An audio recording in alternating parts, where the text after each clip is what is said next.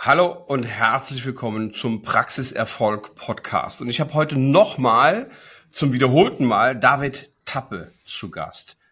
David, stell dich doch mal bitte kurz den Zuhörern oder Zuschauern hier im Podcast-Kanal mal vor. Wer bist du und was machst du? Ja, vielen Dank für die Einladung, Sven. Ich bin Honorar-Finanzanlagenberater.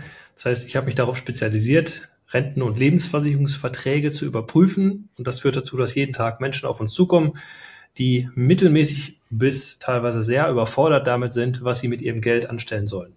Ich habe jetzt auch vor kurzem ein Buch rausgebracht mit dem Titel Wohin mit meinem Geld? Und das betrifft und beschreibt es eigentlich ganz gut. Und eben die Leute, die ein gewisses Geld haben, was sie äh, übrig haben über die Notfallreserve hinaus, in der Regel auf privater Ebene oder auch eben in der Holding, das passiert auch recht häufig, stellen sich ja die Frage, was mache ich damit? Und wir sind dann jemand, der einerseits vorhandene Geldanlagen, die wir alle so mehr oder weniger haben, überprüfen, um festzustellen, ob das Sinn macht, daran festzuhalten oder dass wir eben dann zeigen, wie kann ich mein Geld sinnvoller, attraktiver, mit mehr Rendite und mehr Sicherheit anlegen, um langfristig davon auch was tatsächlich zu haben. Ja, das ist ein leidiges Thema. Also, ähm, Geld ist ja sowieso ein Thema, da sprechen die Menschen nicht so, nicht so wahnsinnig gerne drüber. Und mhm. jetzt sind wir in einer, in einer Situation, wir haben entweder ein paar Euro auf der hohen Kante und wollen, ähm, dass das ein bisschen was an Zinsen bringt ähm, und dass es nicht aufgefressen wird von der Inflation. Oder wir haben eine Lebensversicherung, die wurde uns irgendwann mal von einem Versicherungsvertreter verkauft. Mhm. Und ähm, was ich immer feststelle, ist, yo, der, der da wirklich das, das Geschäft macht, ist wahrscheinlich die Versicherung und der Vertreter. Ähm, und so richtig rentabel ist das Ding nicht. Stimmst du mir dazu? Ja, da gebe ich dir 99 Prozent der Fälle recht. Ich habe das selber auch erlernen müssen. Ich habe die ersten Jahre meines Lebens als Provisionsberater gearbeitet. Das heißt, ich war zwar nie gebunden an irgendeine konkrete Versicherung, mhm. aber ich war als Makler tätig und habe mein Geld damit verdient, dem Kunden das zu erzählen, was man mir im Grunde genommen erzählt hatte was ich erstmal anfänglich ganz optimistisch als die Wahrheit empfunden habe und bin dann los und habe eben den Leuten geholfen, beim Thema Altersvorsorge, sowohl Privatpersonen als auch Unternehmern, eben zu helfen und habe die Produkte, die ich damals kannte und in meinem damaligen Wissensstand für geeignet gehalten habe, verkauft. Da habe ich eine Provision für bekommen. Ja. Und nach einigen Jahren habe ich dann aber auch gemerkt, als ich dann mal auf Menschen traf, die schon ein bisschen was älter sind, die jetzt nicht genau die Produkte von mir hatten, aber halt ähnliche, die teilweise 20, 30 Jahre liefen, ähm, wie häufig das sich überhaupt nicht rechnet. So, und die waren meistens auch gar nicht wirklich äh, darüber im Klaren, ähm, wie schlecht diese Verträge eigentlich waren. Die meisten Leute haben halt irgendwas, zahlen da lustig ein, mhm. gucken da nie mal richtig drauf. Es wird auch irgendwann schwer, das zu überprüfen, ob das jetzt noch, im, also ob das positiv ist, negativ ist, weil die Leute machen sich meistens nicht die Arbeit, die ganzen Jahre mal zusammenzuzählen, was sie eingezahlt haben. Gerade wenn man da Dynamiken drin hat oder mal einen Aussetzer oder man beleiht das mal bei der Bank oder man macht man eine Zuzahlung der Name. Das wird ja irgendwann nicht mehr, nicht mehr äh, einfach, das nachzurechnen. Und wenn man das mal, aber sich dann mal einmal macht und dann mal rauskriegt, okay, was habe ich hier eingezahlt, sagen wir mal 50.000 Euro und was da drin, äh, 43 und das Ganze läuft seit 20 Jahren, dann braucht man nicht mehr viel sagen. Dann ist das ein sehr schlechtes Ergebnis. So, und jetzt ist das ein zweischneidiges Schwert. Ne? Ähm, auf der einen Seite sind wir froh, wenn die äh, Menschen was anlegen und was für die Zukunft haben. Und auf der anderen Seite ist das, geht's halt deutlich rentabler und deutlich lukrativer. Was wäre die Alternative gewesen? Die hätten vielleicht nichts angelegt und hätten, naja, die 47.000 Euro, die jetzt da liegen, irgendwie ähm, mhm. verlebt und verfrühstückt. Ja. Nur, es geht halt noch besser. Und jetzt ähm, geht der Skeptiker hin und sagt, naja, okay, also das verstehe ich noch mit den Versicherungsvertretern und mit den und mit den Banken ähm, damit hat ja auch jeder Zahnarzt schon seine Erfahrung gemacht. Und jetzt kommt da einer daher, der sagt, es geht besser. Warum soll ich gerade dir glauben? Und warum soll ich dir vertrauen, ähm, dir mein sauer erspartes Geld anzuvertrauen und vielleicht sogar eine Lebensversicherung, eine Rentenversicherung aufzulösen, um dann in ein anderes Konzept zu investieren? Mhm. Also, wir müssen das unterteilen. Zunächst einmal, wenn wir jetzt speziell über Zahnärzte sprechen, ähm, was ja hier die Zielgruppe ähm, deiner Dienstleistung ist, ist es ja so, dass man da irgendwo eine Praxis hat, die mehr oder weniger gut läuft, durch dich natürlich immer besser. Und man hat ja die Notwendigkeit, neben dem Versorgungswerk, was die Zahnärzte haben, zusätzlich noch irgendwo was für die Altersvorsorge zu tun. Definitiv. Also das äh, Versorgungswerk reicht natürlich nicht, ja. Genau, so. Diese Erkenntnis ist mal die erste Grundvoraussetzung. Hm. Die Versorgungswerke sind mit Sicherheit besser als die gesetzliche Rente, die die ganzen Arbeitnehmer haben. Aber auch die Versorgungswerke ja. kochen mit Wasser, haben Probleme mit den Zinsen. Und das sieht man auch, wenn man sich jetzt mal die Prognosen anguckt, der Versorgungswerke der letzten Jahre. Wir haben mehrere Zahnärzte, die wir betreuen, aber auch andere äh, Unternehmer, die auch in Versorgungswerken drin hängen. Ähm, da gehen die Erwartungswerte immer weiter runter. Das heißt, mhm. da ist erstmal die Notwendigkeit grundsätzlich, um seinen Lebensstandard hinten raus auch zu erhalten. So. Ja. Ähm, dann ist natürlich so, okay, was tue ich jetzt, um dafür entsprechend vorzusorgen? Ich kann, wie die meisten, der Bank sprechen, in der Regel die Abobank, die ist ja sehr verbreitet bei den ganzen Zahnärzten, sehe ich immer wieder. Und dort sitzt halt ein Bankberater, der in der Regel einen Bruchteil von dem verdient, was der Zahnarzt verdient. Das heißt, er selbst kann schon mal gar nicht nachempfinden, wie das ist, wenn man mit mehreren Zehntausender oder Hunderttausendern jongliert, weil er selbst als kleiner Angestellter der Bank in der Regel nicht auf so einem Level ist. Naja, gut, jetzt muss ich aber noch mal, jetzt muss ich aber noch mal eine kleine Korrektur einwerfen. Das ja. David ist so die landläufige Meinung. Ne? Zahnärzte mhm. jonglieren mit Hunderttausenden von Euro und sind steinreich. Mhm. Ähm, leider ist das gar nicht so, denn die Hälfte aller Zahnärzte lebt von weniger als 150.000 Euro brutto. Da gehen also nicht mehr die Steuern runter, sondern auch noch die Darlehensrückzahlung, ähm, die Kredite der Praxis und das ist ja im, immer noch ähm, sehr häufig ein fünfstelliger Betrag, also ein mehrfach fünfstelliger Betrag. Also mhm. ja, das, das, das Denken, Verzeihung, das denken viele, ähm, die sind so reich, sind es aber gar nicht. Mhm. Mhm. Okay. Umso wichtiger also, was äh, in, die, in die Altersvorsorge ähm, zu investieren und was für die Zukunft zu tun. Mhm. Wie viele Mitarbeiter hat der durchschnittliche Zahnarzt? Oh, ähm, keine Ahnung. Weiß ich nicht.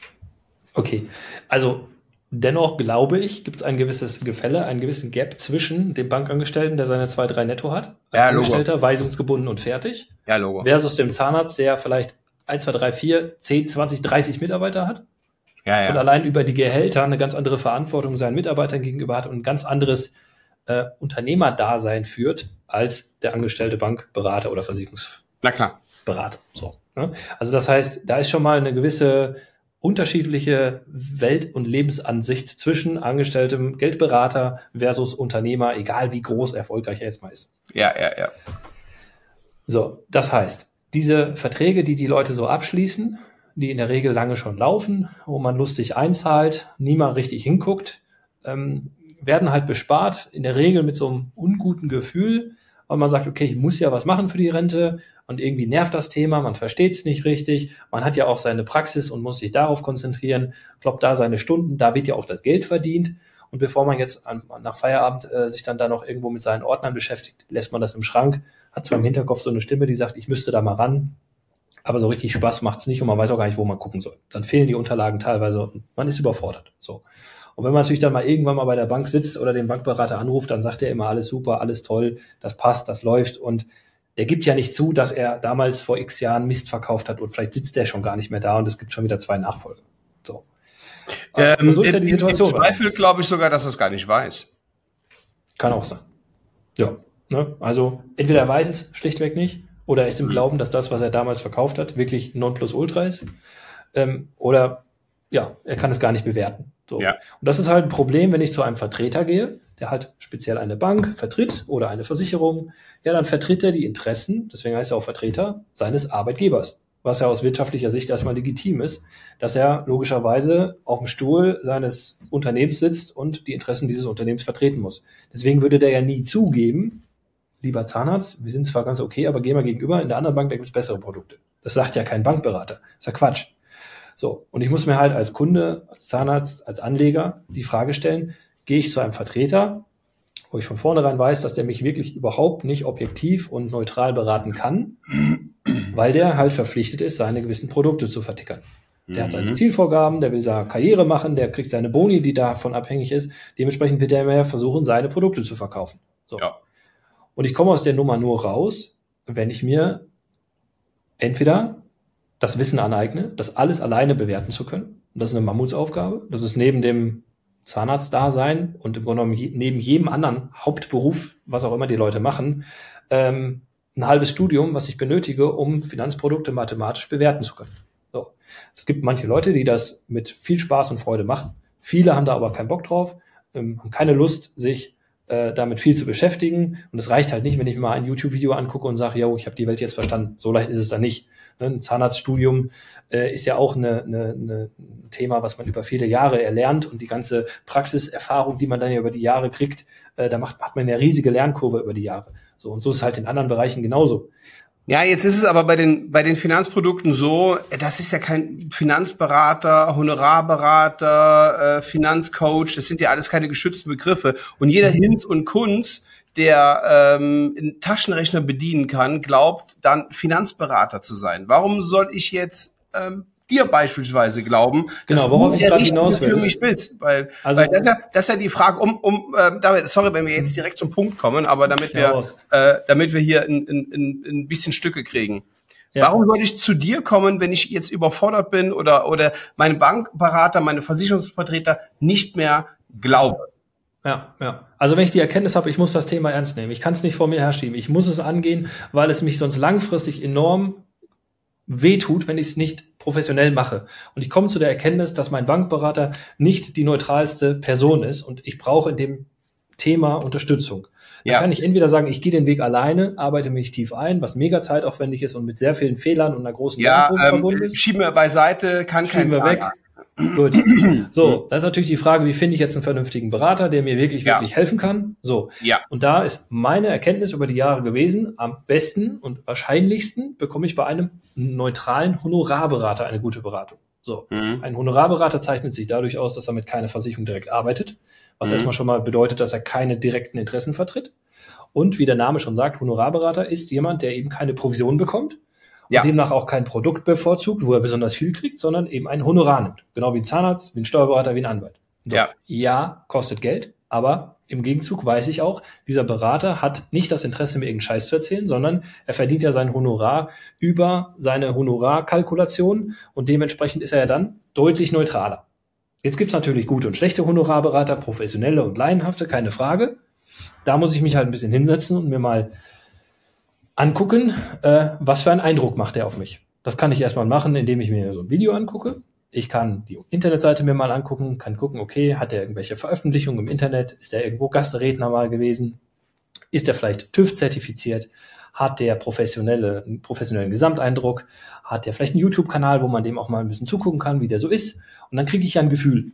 So. Und wenn ich das Gefühl habe, der hat eine gewisse Kompetenz und ein gewisses professionelles Außen, Bild hat vielleicht positive Bewertungen, macht das Ganze schon ein bisschen länger.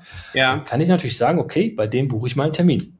So, bei uns ist das beispielsweise so, wir bieten ähm, unter gewissen Rahmenbedingungen kostenlose Ersttermine an, so dass man mit uns, in dem Fall mit mir, anderthalb Stunden mal quatschen kann und mal gucken kann, okay, äh, was für Ratschläge habe ich denn so für die Person? Und dann mhm. kriege ich ja einen Eindruck.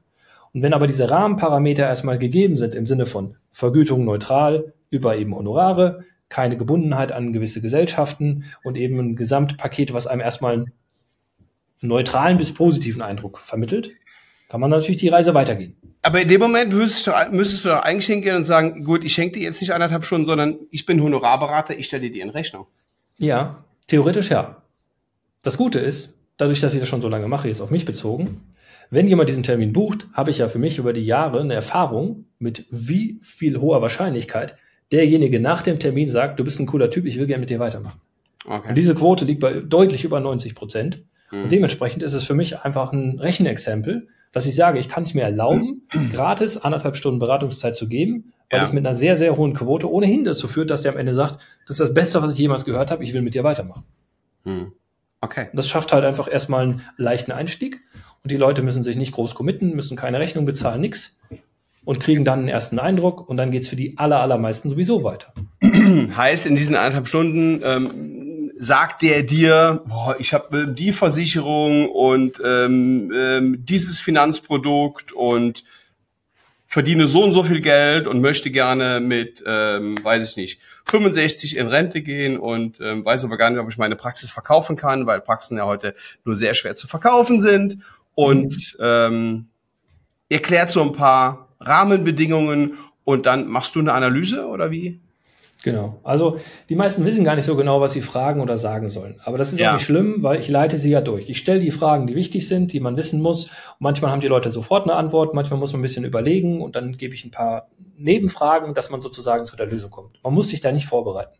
Das Einzige, was Sinn macht, ist, dass man natürlich seine Unterlagen mal einmal auf den Tisch knallt. Ähm, die Termine sind in der Regel online und dann machen wir mal eine Übersicht. Das, was die Leute sich seit Jahren eigentlich immer wieder schon vor sich herschieben, machen wir dann zusammen. Und dann listen wir mal alles auf, was da ist und rechnen mal aus, okay, was ist eingezahlt worden, soweit das geht. Das ist meistens digital relativ, in, in einer Stunde kriegt man das gut hin.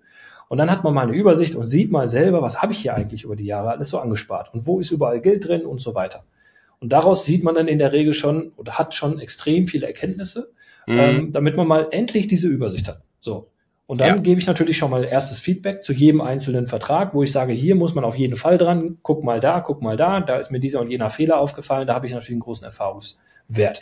So. Mhm. Und dann okay. ist es für die meisten auch ziemlich einfach zu sagen, okay, jetzt bin ich schon so weit gegangen, komm, jetzt bitte hilf mir mal, das wirklich zu detailliert, detailliert zu prüfen, zu bewerten. So. Und dann schicken die Leute uns den ganzen Scheiß rüber. Und dann prüfen wir jeden einzelnen Vertrag und machen zu jedem einzelnen Vertrag Feedback im Sinne von Daumen hoch, ist geil, mach weiter, oder Daumen runter, ist Katastrophe, aus dem und dem und dem, dem Grund. Mhm. Mhm. So. Und dann kriegt man Klarheit in das Thema rein. Natürlich gibt's andere Berater, die machen das vielleicht anders, die sind da anders unterwegs, aber so gehen wir vor. Und so haben wir halt schon ja, tausend Menschen dabei geholfen, einfach das Thema besser zu verstehen und der inneren Stimme im Kopf, die sagt, prüft das doch jetzt endlich mal, Genüge zu tun, um einfach jetzt mal Ruhe da reinzukriegen. Okay, und das heißt, du gibst dann auch, also du, du bewertest nicht nur die, die Finanzprodukte, die der ähm, Kunde dann hat, sondern ähm, überlegst dir dann auch mit ihm gemeinsam, so was wollen wir denn bis wann erreichen. Genau, genau. Ne, also das Bewerten der Ist-Situation ist ein Teil. Das andere ist natürlich äh, das Ziel. Wo will ich überhaupt hin? Wann will ich mal aufhören zu arbeiten? Wie ist da meine, mein Plan? Da kommen dann viele Randthemen dazu. Hat man Kinder? Soll das Ding übernommen werden? Soll das irgendwann verkauft werden? Gibt es vielleicht äh, eine Holding, die ansteht oder schon existiert? Wie schafft man darüber den Vermögensaufbau? Äh, Stiftung, Genossenschaft. Da gibt's ganz viele Themen, Erbschaft, Steuer, äh, was dabei eine Rolle spielt, was man dann ins Gesamtkonstrukt natürlich wieder einbaut. Ja, da muss man jetzt ein bisschen vorsichtig sein und ich weiß, dass bei solchen ähm, Aussagen wie Holding, Stiftung, Genossenschaft, da gehen, da spitzen viele Zahnärzte erstmal die Ohren und denken, ah, kann ich da denn noch ähm, Steuern sparen? Und ist das denn ähm, ein, ein schöner Weg, um Steuern zu sparen? Da ähm, rate ich jetzt erstmal ein bisschen vorsichtig zu sein, weil da gibt's auch ähm, Standes politische Einschränkungen, da kann man nicht alles machen, was man will. Also ähm, von von daher eher, da eher mal vorsichtig. Wir begrenzen uns heute mal auf die ja auf die ähm, quasi persönliche Altersvorsorge des Zahnarztes. Das ist ja so Level 1, ne, dass ich auf meiner privaten Ebene meinen Vermögensaufbau so gestalte, dass ich weiß, ich kann meinen Lebensstandard immer aufrechterhalten. So, dann sind die Leute ja in der Regel verpartnert, verheiratet. Das ja, heißt, man will ja auch den Partner vernünftig mit abgesichert wissen. Ja, ja, man muss dann auch mal darüber reden, was ist denn, wenn der Hauptverdiener mal wegfällt? Wie ist der Partner dann abgesichert? Aus welchen Verträgen kommt wo wie Geld? Ähm, wie verhält sich das dann steuerlich? Äh, wie gesagt, je nach Größenordnung ist das Thema Erbschaftssteuer dann auch durchaus ein Thema, was man mit berücksichtigen kann, wo es einfach super geile Möglichkeiten gibt, die Erbschaftssteuer deutlich zu reduzieren. Und das sind halt Themen rein auf der privaten Ebene, die man mal als allererstes sauber aufstellen sollte. So. Okay. Prima. So. Und ähm, wer Interesse hat, den David kennenzulernen, was kann ich dann tun? Also wer mich kennenlernen möchte, vielleicht machen wir unter das Video einen Link. Letztendlich kann man uns über die Homepage www.tappeconsulting.de finden. Ansonsten haben wir auch einen YouTube-Kanal, einfach meinen Namen, David Tappe oder Tappe Consulting bei YouTube mal eingeben. Da haben wir sehr, sehr viele Videos, da kann man sich über uns ein bisschen erkundigen. Und ansonsten gerne über die Homepage einfach mal so einen kostenlosen ersten Termin buchen.